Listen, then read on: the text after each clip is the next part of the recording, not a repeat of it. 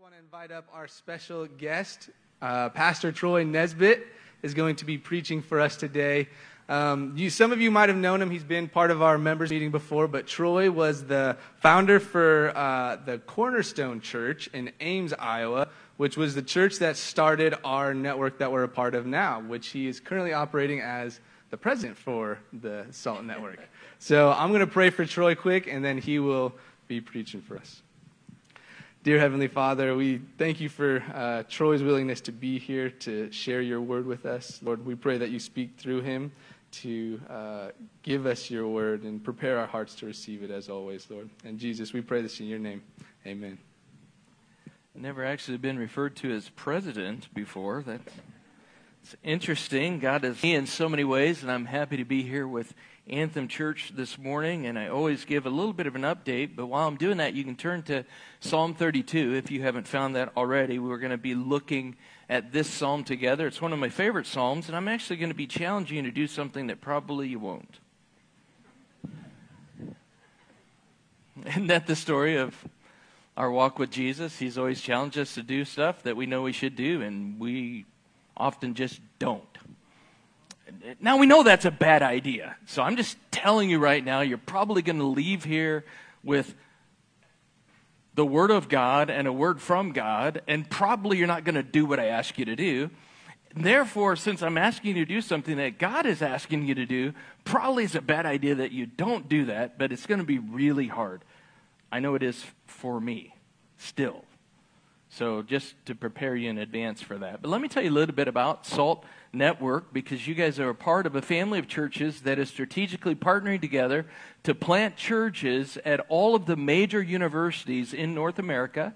There are over 400 of those. And also, we want to plant a church in what we call 100 global cities across this world all of these places are where university students are, and we're trying to strategically reach university students because we believe that movements of God have always occurred in his history on the backs of young men and women who boldly take their faith into the next generation. And in our country, the church is dying and declining faster than it ever has in my lifetime. And if God doesn't do something in this emerging generation, we're going to be a, a post Christian country, just like so many countries that have gone before us. And across all of the universities in North America are littered with almost churches that now serve as monuments of a historic time in the past when emerging men and women would go to school literally to study the scriptures and to know God. Do you know major institutions like Harvard, Yale, Princeton were all started to train pastors for gospel ministry.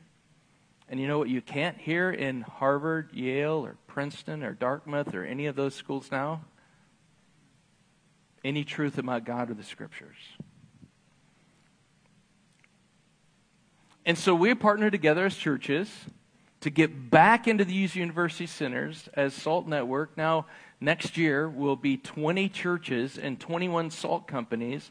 And this year, you can pray. We're going to be starting a salt company at uh, Georgia State University in Atlanta, Georgia, and also doing some work at Georgia Tech University in Atlanta. We're going to be starting a work at University of Cincinnati in Cincinnati, Ohio, and we're going to be starting a work at the University of Ohio, the Ohio State University. So you can be praying for that, and if you if you don't like any of those people, that's great. You can still root against them. God doesn't care. Be fans of, of Mizzou. So let's read Psalm 32 together and let's, let's see what God has for us from His Word. How joyful is the one whose transgressions are forgiven, whose sin is covered. How joyful is a person whom the Lord does not charge with iniquity and whose spirit is no deceit. Isn't that a great couple of verses? Let me ask you a question this morning. The average Christian you know, think about them in your mind, and think about a Christian who is actually older and not younger. So someone who isn't new to the faith, but actually someone who's been in the faith for a while. And now I want you to pick a word that best describes them in your mind a quality, a characteristic, something that you would say, when I think about this person, this is what I think about first. You got the word? Was it joyful?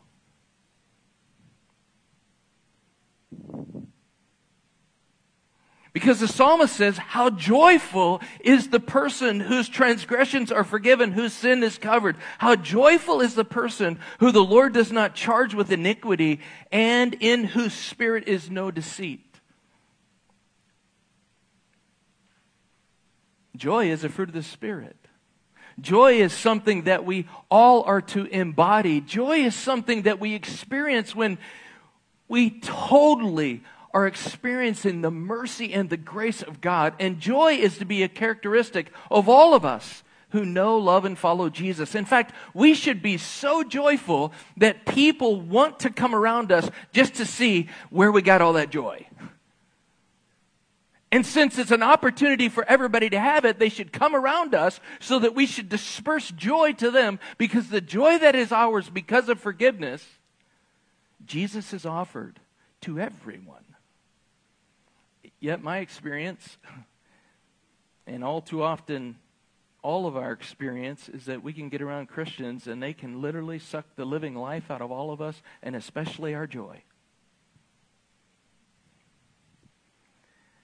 David had become that way. Let me say that again. David, King David, had become that way. And we find it in this psalm. Look at verse 3. When I kept silent, my bones became brittle from my groaning all day long. For day and night your hand was heavy on me. My strength was drained as in the summer heat. Something had happened with King David, and now no longer was he experiencing the joy. In fact, he was talking about the joy that he once experienced. He was talking about a new reality. This King David, this young man who was anointed by God, was talking about something that was quite different. My bones became brittle. I was groaning all day long, and night and day, my relationship with you, God, was draining pressure. It often is helpful to get the context of these Psalms. We don't always know the stories. So I'm going to give you a little bit of the context. This is written by David, King David, and you know the story of David. David was the young boy, the young boy who was anointed by Samuel to be king of Israel. He wasn't the son of Saul. In fact, he became friends with the son of Saul, and Saul didn't want him to be the next king because he wasn't his son. But David was the one who God had anointed, who Samuel had poured the oil of anointing on him, and David was the one who slayed a bear and slayed a lion with his sling, and David was the one most known in churches as what? The giant killer. You know, I love his fresh lines. You know, who are you, you uncircumcised Philistine, to come out against the mighty army of God? and he gathered a sling and you know the song if you grew up in church you know only a boy named david only a little sling right and around and around and around and around and around and around and around you know the story of this song and one stone went into the air oh, yeah, the giant came tumbling down. And then kids, they don't tell you this in Bible school. You know what he did? He actually took Goliath's sword, cut his head off, grabbed Goliath, held his head up, and marched around with the bloody head of this giant who had defamed God. But David did it with joy. Because you see, joy is not connected to our circumstance. God, guess what we don't have? The joy that's provided by His Spirit. So, what happened to David? He was a powerful man. He could get whatever he wanted. He had conquered everything at that time. And so he decided to take a break. And he looked out and he saw a beautiful woman and he decided that. And so he took her. And then he discovered that she was pregnant and she was also married and that her husband was working in his army. And so he had Uriah, her husband, slaughtered, a righteous man, a man of character. And then he took Bathsheba to be his wife because he wanted to cover the sin that he had committed. And he was ashamed and embarrassed. And then that baby was born and that baby died. And that didn't expose David. No. He continued to cover that sin. And as time went on, there began to be more and more distance in his relationship with God. Now, let me ask you a question. Is there any sin in your life you're covering? Is there anything that you've ever done that you know is an offense to God that you've not yet confessed? You see, the beautiful thing about salvation is the first time when we encounter God and we encounter God's forgiveness. And in order to even want it, we have to repent and believe. We have to realize that our sin is an offense to God, and only one sin would be enough to separate us completely from God. And when we repent and we believe, we feel this. And how many of you have heard this story? It was like a weight was lifted off of me, and I felt for the first time forgiveness and the joy of forgiveness. And I wanted to tell everybody that I knew about forgiveness and this joy and salvation that I had tasted. Do you know it's statistically proven that the people who win most people to Jesus are not the people who've been the Christians the longest, but actually are the people who've been the Christians the shortest? Have you experienced that? Who's the best evangelist? Is it the people who've been the Christians the longest or the people who've been the Christians the shortest? What's your experience? The new ones. You remember the woman at the well? When she was converted in John 4, what did she do? She ran back into her city and she said, Everybody! Everybody! And she knew a lot of them. She was married to several of them in the past. She said, You gotta come and see. This is the one. And literally, because of her influence, the whole city was moved toward the gospel. Why? Because she experienced forgiveness for the first time. And the joy of the Lord was her strength, and the joy of the Lord was contagious. And many of us have gone through that, have we not? When I first encountered Jesus, you know, my dad was a pastor. My dad was here, right? He preached. He preached on forgiveness, and some of you guys still haven't done that yet. Probably should go ahead and forgive anybody who ever hurt you right? I mean, he told us to do that. And so he learned to do that as a pastor. And it was almost like he got saved again, right? And so my dad was a pastor and I was a rebel, typical pastor's kid. And so when I met Jesus, my dad almost quit his job. And so Sunday morning, we were part of a Baptist church. And so Sunday morning, we had service, and Sunday night, we had service. But most of us don't like to go to church twice on a Sunday. And so the Sunday night crowd was always less. But my dad said to the Sunday morning cl- crowd, both services, he said, Hey, you guys almost lost your pastor this week. Why don't you come back tonight and you'll find out why? That's literally what he said. So the Sunday night crowd was actually bigger than the Sunday morning crowd because everybody wanted to know how they almost lost their pastor. Well, how they almost lost their pastor is because pastor raised a rebellious son who actually had spent a night in prison, prison because of his activity. And my dad literally made me stand in front of the whole church and confess my sins to the whole church. Now, do you guys think that was a good idea? No. It was horrible. How would, how would you guys like to stand up in front of a whole church and confess your sins? No, no. Right? In fact, some of you think that's the way it's going to be when we see that Jesus said, We'll give an account for every word ever spoken. Right? What you've done in secret will be shouted from the mountaintops. And we think when we die, we're going to have to see this horrible movie. And the horrible movie is going to be all of the sins that we ever committed and all of the sins that we ever covered in private. And after we watch that horrible movie and we're feeling as horrible as we've ever felt, and we know for sure we could be condemned to hell, then Jesus is going to come in and rescue and say, I got that. right? That's what you think. Or you think that's what the judgment is when the fire is going to hit your works? That's, oh yeah, it's that movie. I got to watch that movie. I'm terrified of that movie. Well, this, let me tell you, it's not like that at all.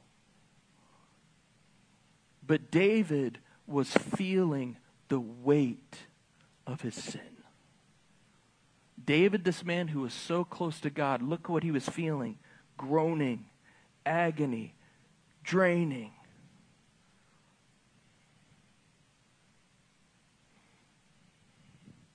Do you have secret sin?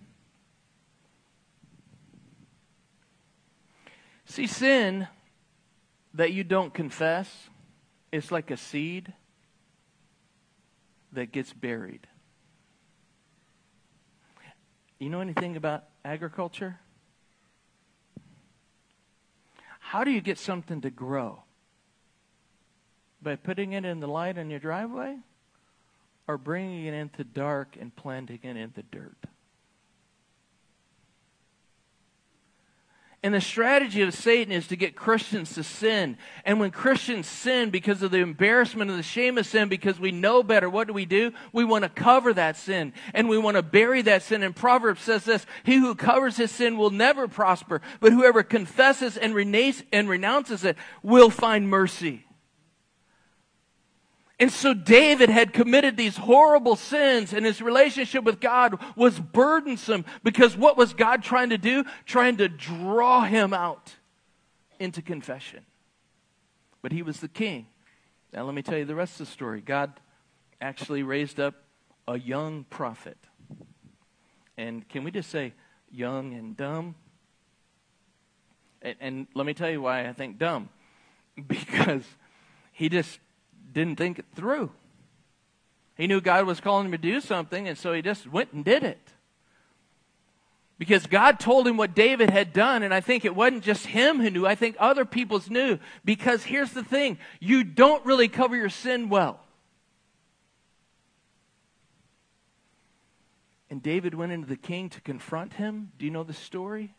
He told him a little parable, because David likes stories. And he said, Hey, Dave, there was this guy who had whole bunch of sheep, all the sheep you could ever think of. But then there was another poor guy who just had one precious lamb, a lamb that he loved, and a lamb that he cherished, and a lamb that he took care of. But this rich guy who had all the sheep in the world went and stole the poor man's sheep and took it for himself. And at that, the king got enraged and he said, Never! Whoever did such a thing will be punished. And Nathan pointed a finger at him and said, You are the man. You should read the story, 2 Samuel chapter 12. It's a great story. Now, here's why I say dumb. David had already killed lots of people. And he's the king. And he has all of the power and all the authority. And so he could have called in that moment for Nathan to be beheaded. But what did he do? Well, let's continue in the psalm. I was feeling this pressure from God. I'm rewriting the psalm a little bit. And then Nathan came and he confronted me with my sin. And he gave me an opportunity to confess. To confess something he already knew. So look at verse 5. Then I acknowledged my sin to you, and I did not conceal my iniquity. And I said, I will confess my transgression to the Lord, and you forgave the guilt of my sin. Therefore, let everyone who's faithful pray to you immediately. When the great floodwaters come, they will not reach him. You are my hiding place. You protect me from trouble. You surround me with joyful shouts of deliverance. Deliverance from what? The weight of the sin that he had buried and covered, that now that he confessed.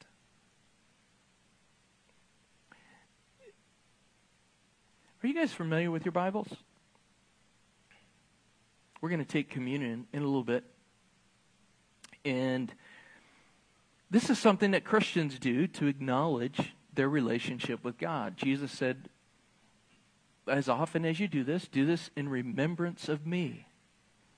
Paul writes about that to the Corinthians, but he said, Some of you, you're taking communion in the wrong way. And in fact, your gatherings do more harm than they do good. So, can you imagine this? There's actually Bible verses written to a church and said, hey, why don't you guys stop gathering because you're actually hurting the gospel more than you're helping the gospel. And here's how you're hurting the gospel there's brokenness between some of you, you're sinning against each other, and you're not forgiving each other.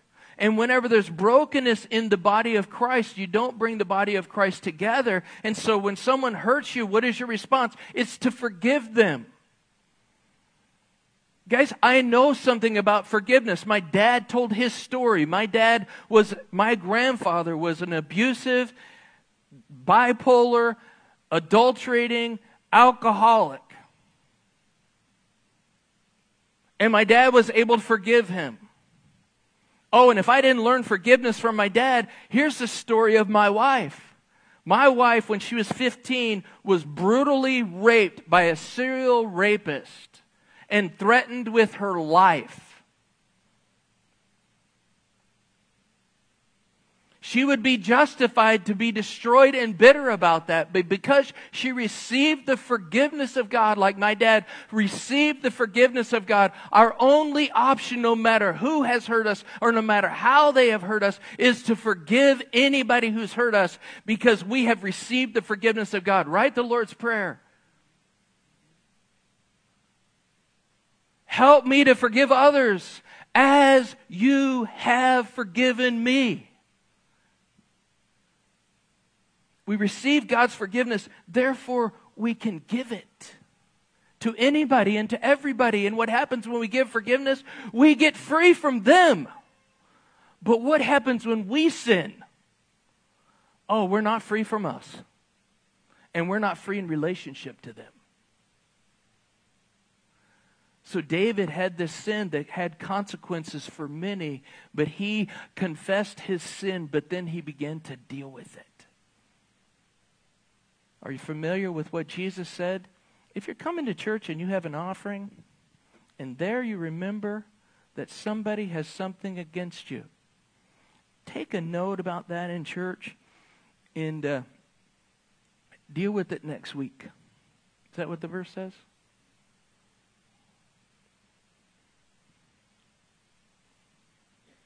It says, Leave your gift. Go be reconciled with your brother and then come back. The New Testament says, confess your sins to one another and then you will be healed. I think the Catholics get it right in this part a little bit. They have an opportunity for us to confess our sins with someone in leadership.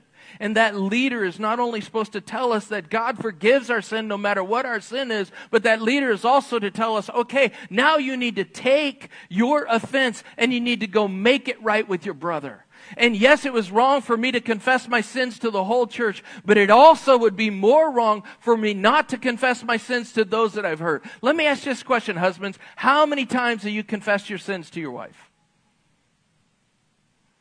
Let me ask you this question, dads. How many times have you confessed your sins to your kids? Let me ask you this question, wives. How many times have you confessed your sins to your husband? Let me ask you this question, kids. How many times have you confessed your sins to your parents, those sins that you've committed against them? Let me ask you this question, guys. Is there anybody that you know that you have sinned against that you have not yet gone to and said, I sinned against you. My sin is an offense to you and it's offense to God. Will you please forgive me from my sin? Is there anybody like that? I have seven kids. My most broken relationship is with my daughter, who's 34. Broken because of sin. Now she's living with us. recently she wrote me a note and she said, Dad, here's what I, here's what I hated about you.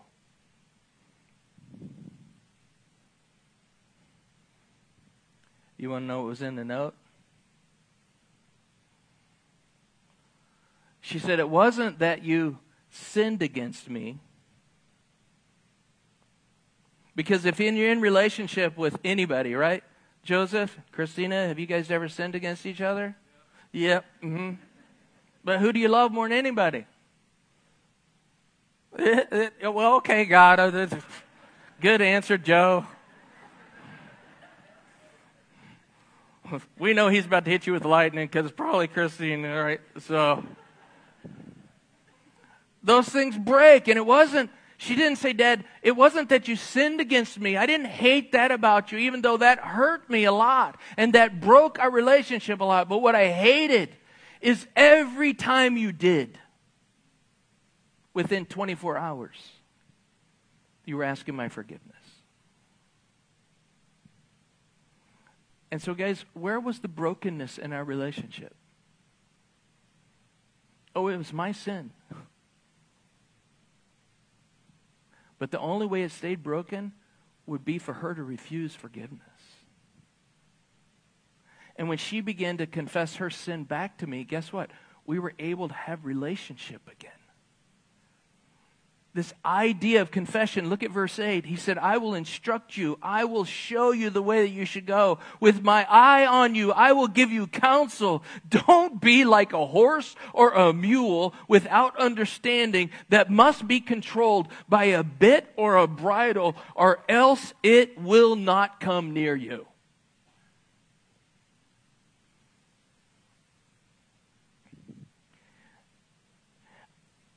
What kind of relationship does God have with you? We're not talking about hard things here, are we? If you sin against somebody, you should ask their forgiveness. How many of you would agree that's a biblical principle? Oh.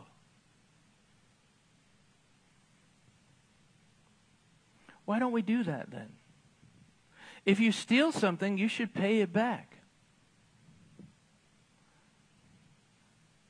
Why is it so hard for God to get us to do what we know we should do? Because you know what? We always justify our sin. Let me ask you a question. Do you think David justified having a sexual relationship with Bathsheba? Oh, yes. Do you think David justified murdering Uriah? Oh, yes.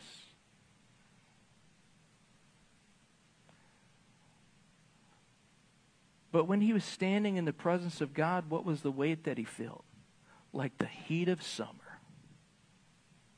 Because he was unwilling to do what God was asking him to do. It was like a bridle in his mouth. You know why some of us don't stay close to Jesus? He bugs us.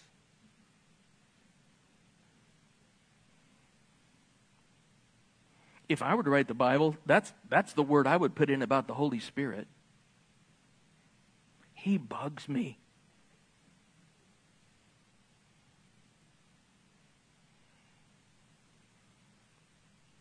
It's not hard to start walking with Jesus. It's hard to stay walking with Jesus. Because if you want to stay walking with Jesus, you know what he will continue to reveal about you? He'll continue to reveal how much different he is than you. And it doesn't get easier as time goes on. I'm telling you, it actually gets harder. Because you realize every day that you wake up full of sin, and the closer you are to Jesus, the more full of sin that you realize that you are. Paul, when he began his writing, he called himself the least of the apostles. But there are only 12 of them, and one was bad. So he's 12th. he keeps his writing. What does he call himself? The least of the saints. And by that time, we were thousands of believers. But only thousands. And he said, Oh, I'm the least of the saints. But his last book, you know what he described himself as as his last book? And it's written in the Bible, so it has to be true. What did he declare himself to be? The worst of sinners. Now, let me ask you a question. Is it because over his lifetime walking with Jesus, he got further and further away? No. He actually got closer and he understood more how sinful and corrupt he was. Let's finish our psalm. Verse 10 David says, Many are the pains that come to the wicked, but the one who trusts in the Lord will have faithful love surrounding him. Be glad in the Lord and rejoice. You righteous ones, shout for joy, all you upright in heart. Why? Look at verse 1 again. How joyful is the one whose transgressions are forgiven and continues to be forgiven, whose sin is covered and continues to be covered. How joyful is the person who the Lord does not charge with iniquity, and in whose spirit is no deceit, no secrets. So, what is it I'm going to ask you to do based on Psalm 32?